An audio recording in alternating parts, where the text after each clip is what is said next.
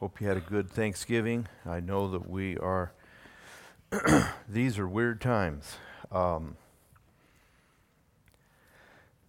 for us, and it seems like um, I don't want to frighten anybody here and keep you away from coming to church, but um, we seem to have a number of people here who, in our congregation, who have tested positive, whatever that means, because you can have a false positive. But at any rate, um, don't talk to anybody. Don't fellowship with anybody. Um, don't be nice to anybody. Just glad you're here.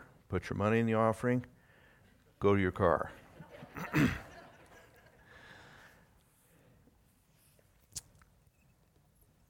I want to take just a moment before we look at Scripture.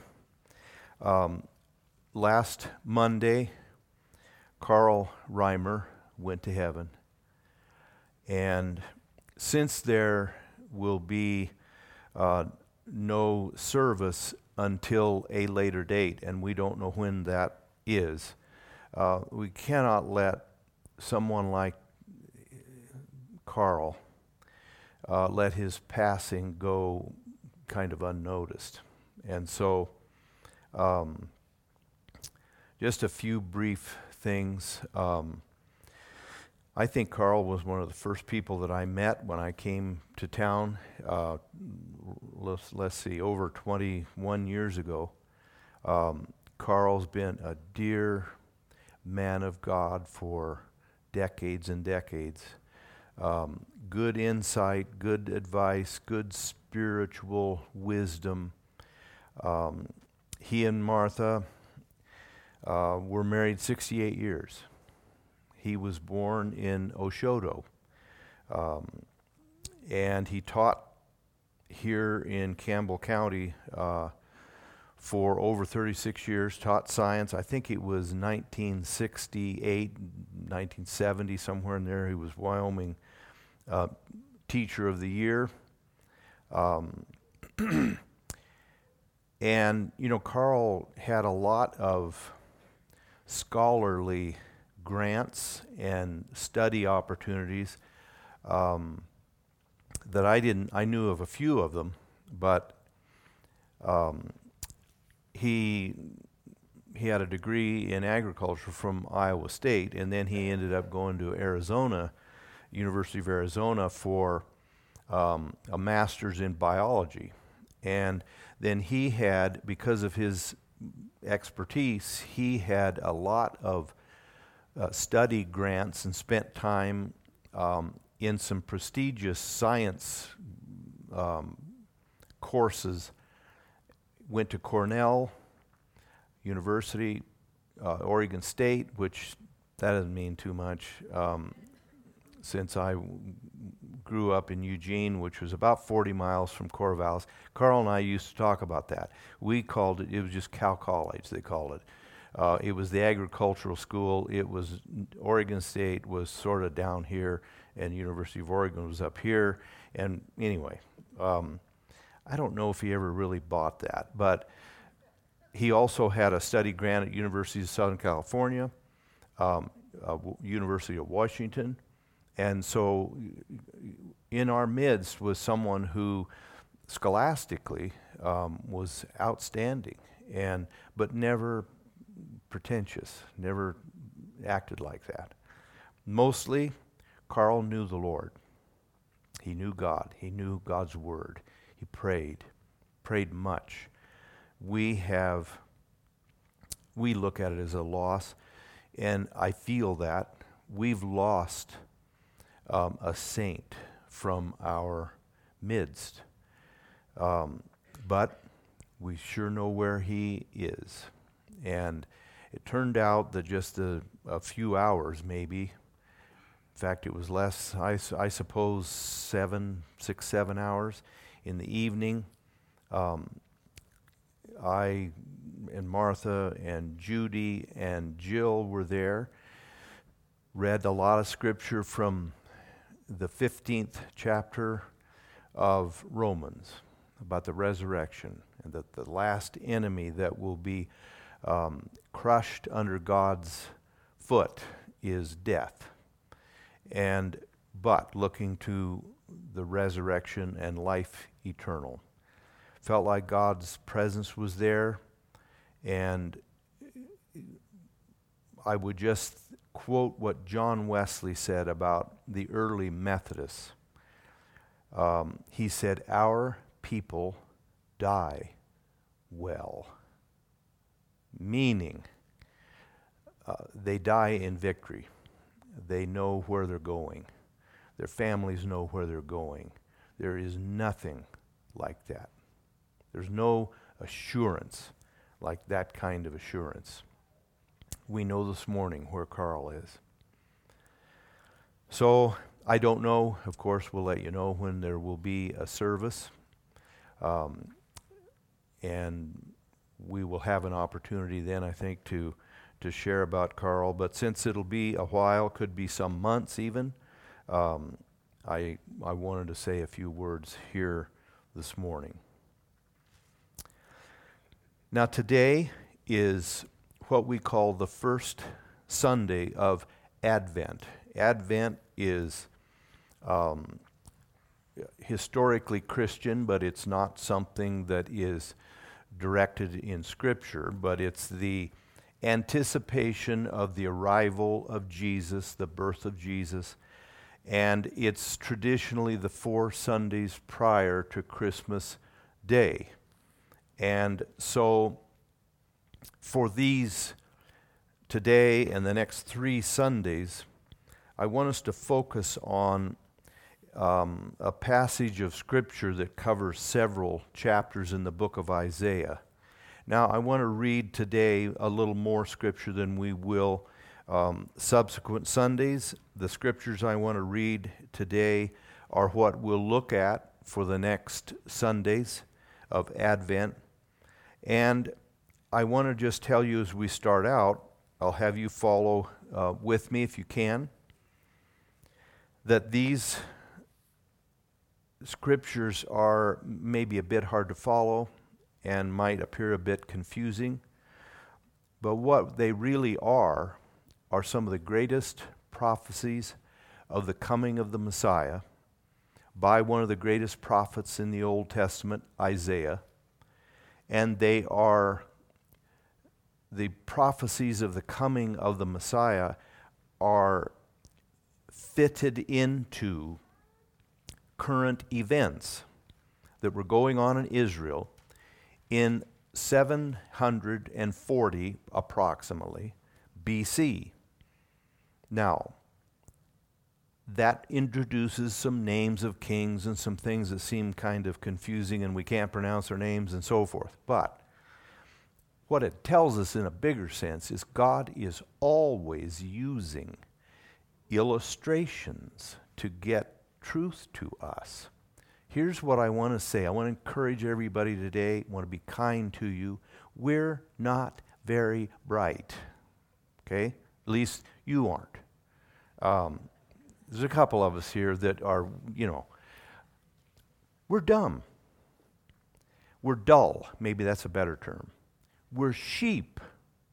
That's not a compliment. God calls us sheep. So we have to hear things over and over and over. God is very repetitious, not boring, but repetitious. And He always sets His truth in a context of real life events and life experiences so that we can understand it better. Jesus is Colossians simply says, In Jesus are all the riches of wisdom. What kind of a preacher was he? Was Jesus hard to follow? Was he someone who, you know, was using PhD $3 words? No. A sower went out to sow. A woman lost a coin. She had 10 and she lost one, so she swept the house and looked for it a shepherd had a hundred sheep and one of them got lost, so he went out to look for it. That's how God has always taught us because we are darkened in our understanding especially of spiritual things, by sin.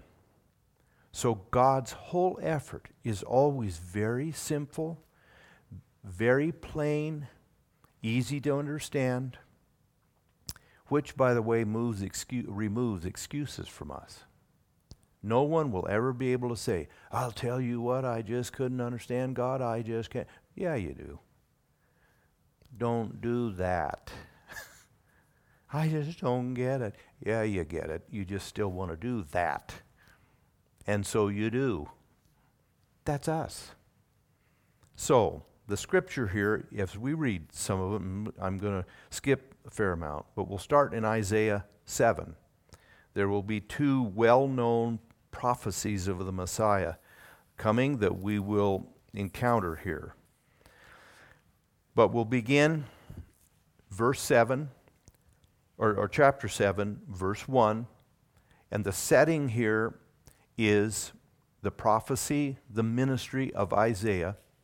He ministered during the, the um, kingdoms of, we're introduced here, to a guy named Ahaz. Ahaz was no good. He was a lousy king of Judah. He had a wonderful son, Hezekiah, who became king, led a great revival and returned to God of the Israelites. Hezekiah had a son who followed him. His name was Manasseh. He was the worst king Judah ever had. He was even worse than his grandfather Ahaz. In the midst of all of this, ups and downs, and great um, falling away from God, Isaiah ministered. He preached. He was God's messenger to Israel. In the good days of Hezekiah, the bad days of Ahaz, the worst days of Manasseh. And strong Jewish tradition tells us that now, as an aging prophet under Manasseh, Isaiah had preached to Manasseh's dad, encouraged him, prayed with him, prayed for him, Hezekiah. He had rebuked Hezekiah's dad, Manasseh's grandfather, Ahaz, and brought prophecies of judgment against him now as an aging prophet, one who had a tremendous mark on the nation of Israel and the, the greatest prophetic utterances about Christ in all the Old Testament are through Isaiah. This towering man of God, as far as we know, was executed, martyred by Manasseh. And Manasseh, according to tradition, um, had Isaiah cut in half with a huge saw.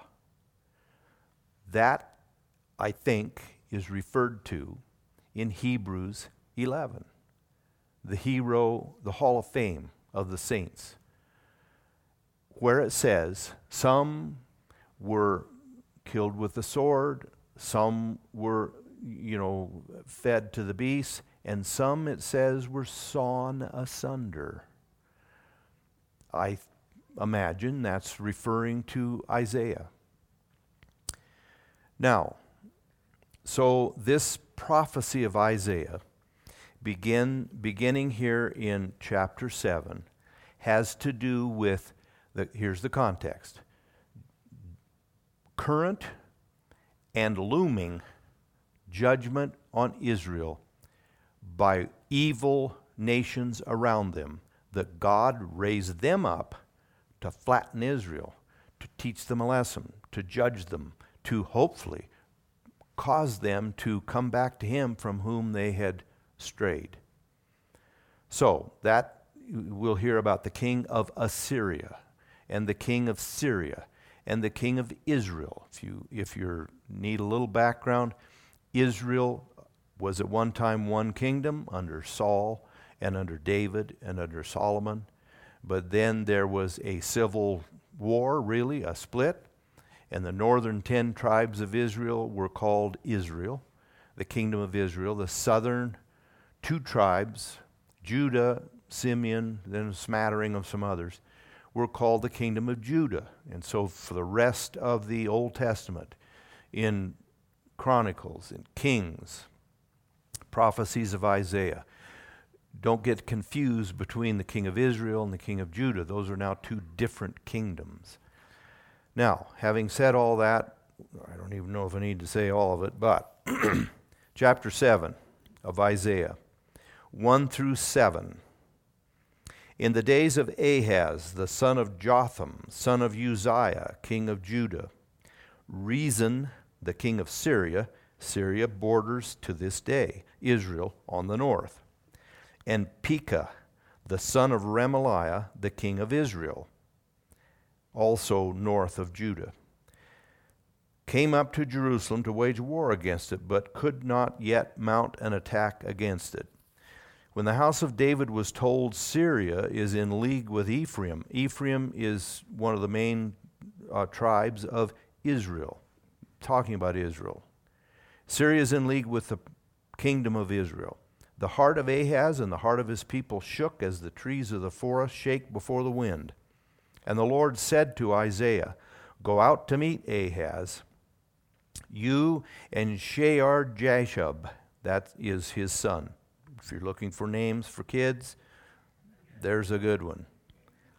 Go meet them at the end of the conduit of the upper pool on the highway to the washer's field, and say to him, Be careful, be quiet, do not fear, do not let your heart be faint because of these two smoldering stumps of firebrands at the fierce anger of Rezin and Syria, and the son of Remaliah, because Syria with Ephraim and the son of Remaliah has devised evil against you, saying, Let us go up against Judah and terrify it. Let us conquer it for ourselves, and set up the son of Tabeel as king in the midst of it.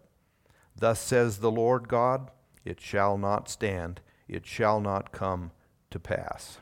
Verse 10 Again the Lord spoke to Ahaz Ask a sign of the Lord your God. Let it be deep as Sheol, the grave, or high as heaven.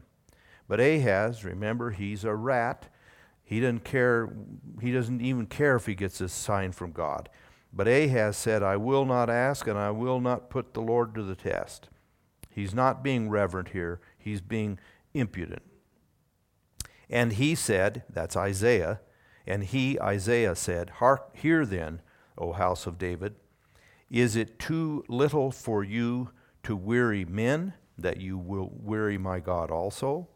Therefore, the Lord himself will give you a sign. Behold, the virgin shall conceive and bear a son, and shall call his name Emmanuel. He shall eat curds and honey when he knows to refuse the evil and choose the good. For before the boy knows how to refuse the evil and choose the good, the land whose two kings you dread will be deserted.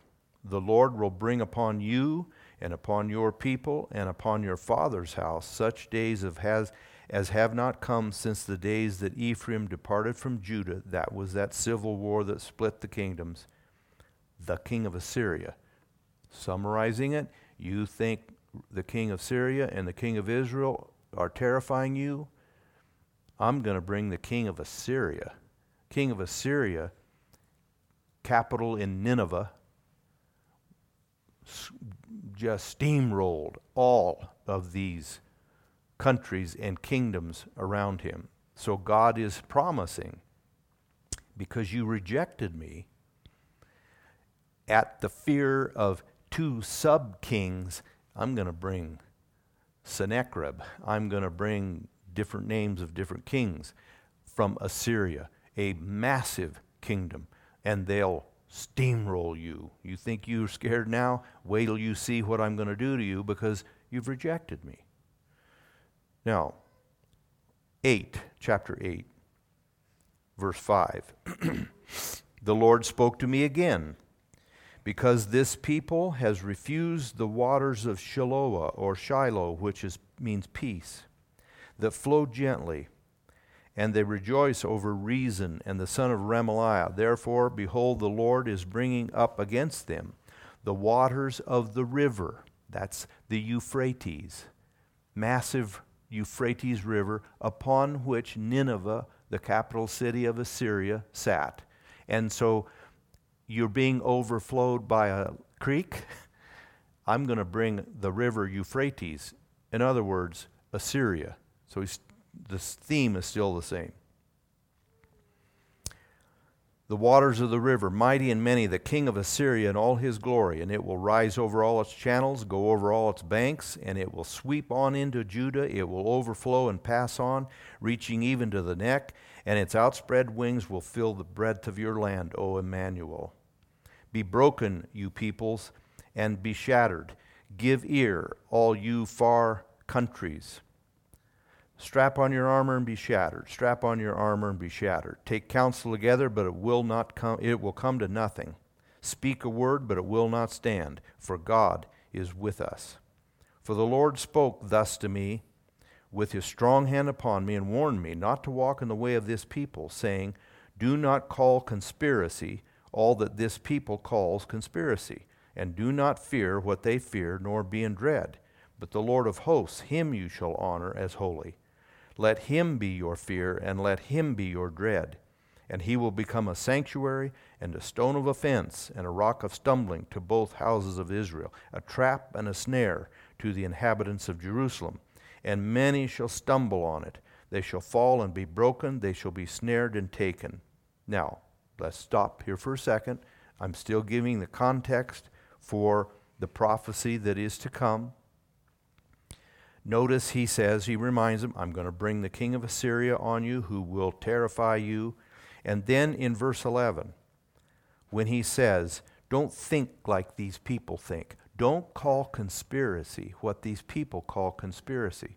What is he saying here?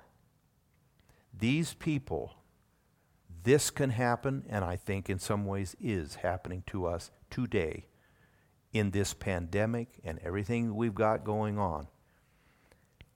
Isaiah said, The people in this sense have so forgotten God, so forgotten that I am still the sovereign king of the universe, that they are crediting the threats to their nation, Israel, and all that is going on, it's a conspiracy, meaning men have cooked this up. It's the nations are behind all this. God is basically saying, in a proper way, when you credit earthly things to earthly conspiracies, you're forgetting that I still run everything. It may be a conspiracy to me because I can't see it, but God sees it.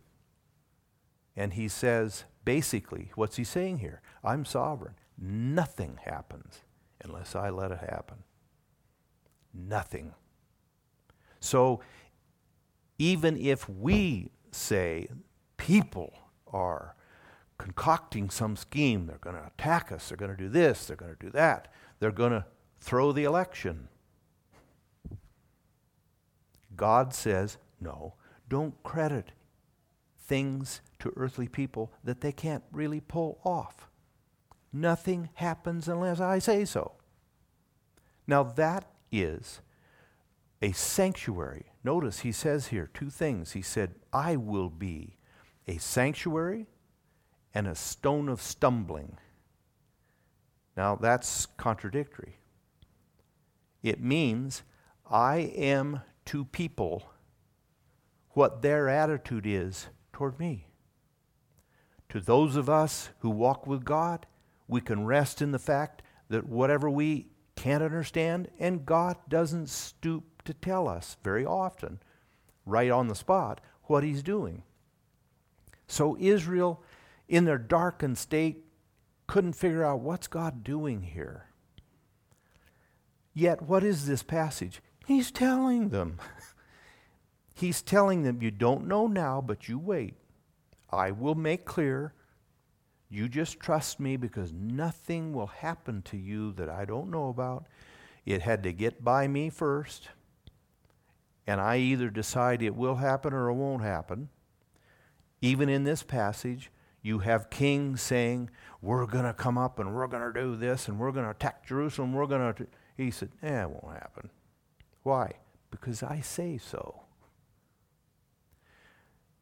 That doesn't remove sometimes the deep pondering, wonderment, bewilderment, question Lord, I'd have done it this way. I wouldn't have done that. There's a certain amount of that that God's fine with as long as it, as it is that whole questioning is completely marinated, soaked in reverence for God. We start getting smart with God, angry with, you know, and, and just snotty with Him. I don't like, why'd you do that? Uh, that's not healthy for the long term. We have to resist that temptation and not think like everyone else thinks. I tell you, and I'm not, listen, I've spent as much or, or maybe more time agonizing over things in our country. But the, my only refuge is, my sanctuary is to retreat into, when my heart's heavy and you're laying awake in the middle of the night, is to retreat back in, but God is still on the throne. And people can boast and threaten and do all kinds of things, but God is still utterly in control. He's such a, said this a few weeks ago. You work for anybody that you think's a micromanager? Let me tell you something. There is no micromanager in the universe like God. He's also a macro manager. He made all this gives us all life, causes the sun to rise. He upholds all things by the word of his power. But a sparrow doesn't fall to the ground that he doesn't know about it. Now that's micromanaging. So he loses my file. You know, somehow it gets deleted and he's forgot about me. He's lost my contact information. We get called at the church often. You know, I can't find so and so's number. Have you got it? God never has to call anybody to get, I, I, I don't have your, I'd like to text you, but I haven't got your number. God doesn't do that. He knows a sparrow.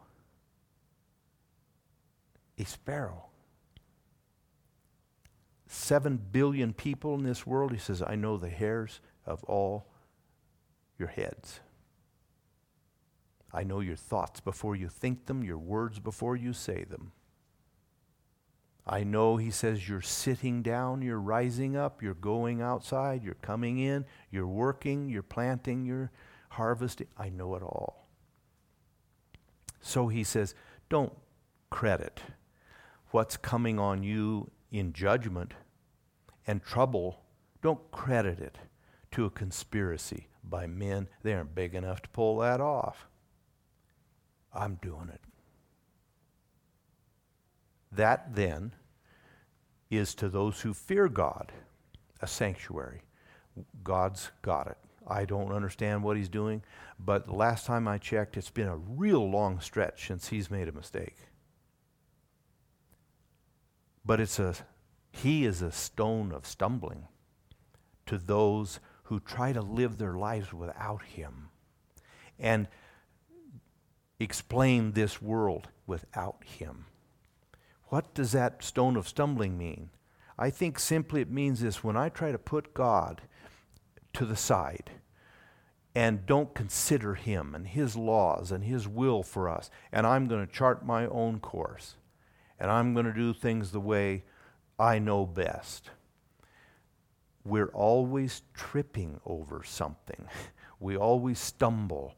Jesus said, when you walk in the dark, you don't even know what you stumble over. That's what he means here. That God and his word is either a sanctuary to those of us who fear him. But he's also he's also a hurdle, a stumbling block. You trip over him because everywhere you turn to try to do something without him, there he is. And you end up you end up stubbing your toe, falling headlong, doing a face plant in life. And what do we do? Almost always, we get back up on our feet and we continue to chart our own cause, chart our own way, think our own thoughts, plan our own agendas, and we face plan again, and then we get up and we dust ourselves off and we determine that we did this, we should have done a bit different here, but we never stop and say, maybe I ought to take orders from somebody else. Maybe I'm not capable of charting my own course. Now, I don't know where I'm at. Um, 16. Bind up the testimony, seal the teaching among my disciples. I will, this is Isaiah, I will wait for the Lord who is hiding his face from the house of Jacob. I will hope in him. Behold, I and the children whom the Lord has given me are signs and portents in Israel from the Lord of hosts who dwells on Mount Zion. And when they say to you, Inquire of the mediums and the necromancers who chirp and mutter. The King James says, to the wizards who mutter and peep. Should not a people inquire of their God? Should they inquire of the dead on behalf of the living? To the teaching and to the testimony. In other words, seek God's word. If they will not speak according to this word, it is because they have no dawn. In other words, they have no light in them. They will pass through the land greatly distressed and hungry. When they are hungry, they'll be enraged, speak contemptuously against their king and their God, and turn their faces upward. And they will look to the earth, but behold distress and darkness and gloom of anguish, and they will be thrust into thick darkness. That last phrase, gloom of anguish, really it's anguishing darkness. He's describing here descending the longer we walk without God, reject His will, His teaching, His prompting, the darker it gets, the more anguished it gets, the worse it gets. We hope and plan and wish for it to get better, but always gets worse. Now we come to 9. But there will be no gloom for her who was in anguish. In the former time, he, that's God, brought into contempt the land of Zebulun, the land of Naphtali, that's northern Israel. But in the latter time, he's made glorious the way of the sea, the land beyond the Jordan, Galilee of the nations. Two, the people who walked in darkness have seen a great light. Those who dwelt in a land of deep darkness, on them has light shone. We'll stop there for a moment. That second verse is always is another great messianic prophecy. The people who sat in darkness, so dark they couldn't even move, have seen a great light. That's what Christmas is about. That's what we look for in Advent. We, we look toward the arrival of light because we're in darkness. When I'm in darkness, I have to have an outside rescuer. Someone has to come to me. I can't do it myself. So God sent his Son. Even though we're in darkness due to our rejection of God, that God still pierces the darkness with light. Now, he's using here still the illustration of physical darkness and physical threat from evil nations who want to wipe us out. It's not just military that God's worried about. It isn't the survival of a culture that God's all worried about. This is a spiritual illustration of spiritual darkness. That, you know what spiritual darkness really is? and I don't mean to be uh, crazy here, the darkness of the human heart, the questioning, the anguish, the just chaos of the deep soul, the heavily laden, burdened, troubled, darkened heart is a little bit of hell. It's a foretaste of hell to go to hell with. In the same way, on the other side, the peace and joy and presence of God in my soul, in spite of all the difficulties we face in this world. But those, those times when we read our Bibles and we pray, having our daily time with God, doesn't happen all the time, but our hearts are just strangely warmed and we feel God's presence and we know He's real. Our hearts are stirred, they're secured, they're strengthened.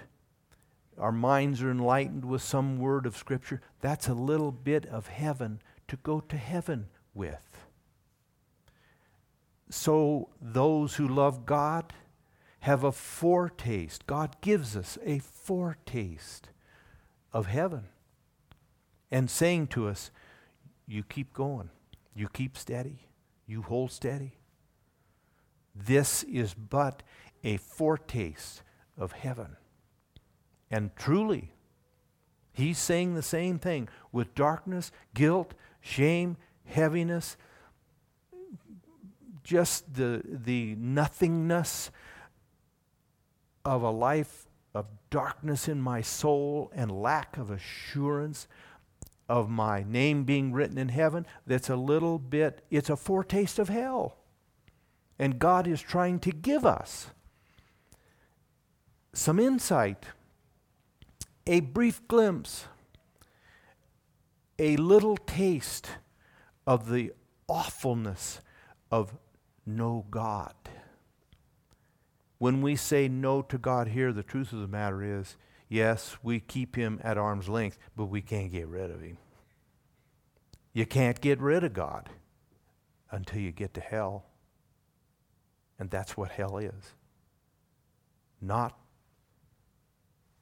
not a molecule of goodness, decency, faithfulness, righteousness. God. Hell is finally giving us, all of us who would say, No, I don't want God, without recognizing that He's blessing us all the time and helping us, encouraging and calling and pleading with us to come to Him. He'll finally give us our choice. Okay, that's what you want. No God. Psalm 14 The fool says in his heart, There is no God. That's not a verse, really, that we can use about atheists, because it doesn't mean that. It's literally the fool says in his heart, No God for me. I don't, I don't want God's word. I don't want his will.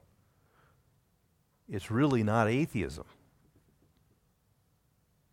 It is rejection of God's claim over my life, my heart my world. So, God, notice how also we see something about the, there's paradox. God is a paradox in this sense. We expect, and the Jews expected, a towering king to be their Messiah, a military, mighty warrior, statesman, who would once again elevate the nation of Israel and conquer all of these nations around them that were threats to them. That's what they were looking for.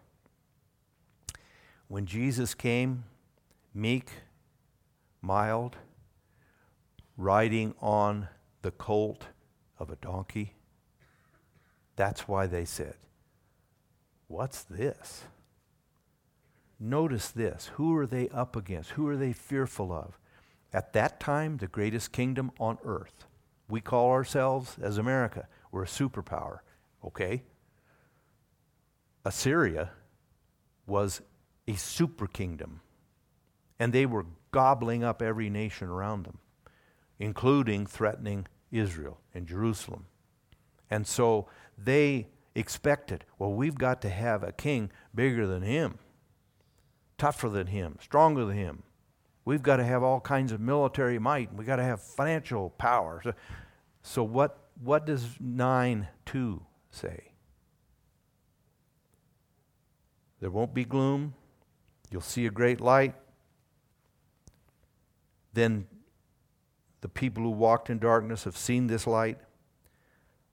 We go down further to 8. I'm sorry, 6. What does God do in all this threat?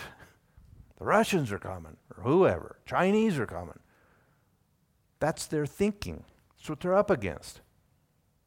For to us a child is born. To us a son is given. Boy, that's a real help, isn't it? Do you understand how this looks through Isaiah's words to those people who have not factored God in? And they're saying, yeah, but he's got 250,000 man army. They've got this, they've got that. I'll tell you what I'm going to do, God says. A little baby's going to be born. That'll fix them. You see how that is just, well, what's this? God does that all the time. God is always using, he said, foolish things to confound the wise, weak things to triumph over the strong. God's always doing that. He absolutely refuses. He won't dance to our fiddling. Do you know that? He won't march to our drum. We want the spectacular, the sensational. He, he starts out with a mustard seed. Little things, silent things. But notice here the government shall be upon his shoulder. His name shall be called Wonderful Counselor, Wonderful Counselor, Mighty God, Everlasting Father, Prince of Peace. Of the increase of his government and of peace, there will be no end. You're afraid. You're afraid of the kingdoms of this world. You're afraid of the darkness. I'm going to found a kingdom by bringing a baby into the world, born of a virgin. All the names let us know this is God. Yet he has a humble human birth. That's what Christmas is all about. The seemingly meaningless, helpless, a helpless, think about this, then we've got to quit. Jesus, it says, from the beginning. All things were made by him, and without him was nothing made that was made. Jesus made everything we see. Jesus upholds it, it says, by the word of his power. That Jesus, eternal Son of God, second person of the Trinity, comes into this world a helpless infant in a stable to poverty stricken parents who have no pull, no class, no position, no nothing. He comes in the smallest, the most helpless, the littlest, and what did he do until he started his ministry? Here's the one he said, Let there be light. And the stars, which we haven't found the end of them yet, flung out. And what did he do even in his pre ministry life? Sat and whittled on a chair leg. He was a carpenter. He built furniture. And so somebody come and say, I, you know, I need a dining room table or whatever. And whatever crude kind of instruments they had, he'd put on a lathe and make a chair leg and whittle a little bit on it and sand on it and paint it or whatever the same God that just said, spoke into being, sat on a chair, whittling on a chair leg. Nothing but conqueror. That's really what Advent's all about. Well, I have to quit. I want to we'll stay on this passage through the next 3 Sundays. There's a lot here, I think, um, to instruct us and to help us. So let's bow our heads. we will close without music this morning. Dan, if you would come and dismiss us.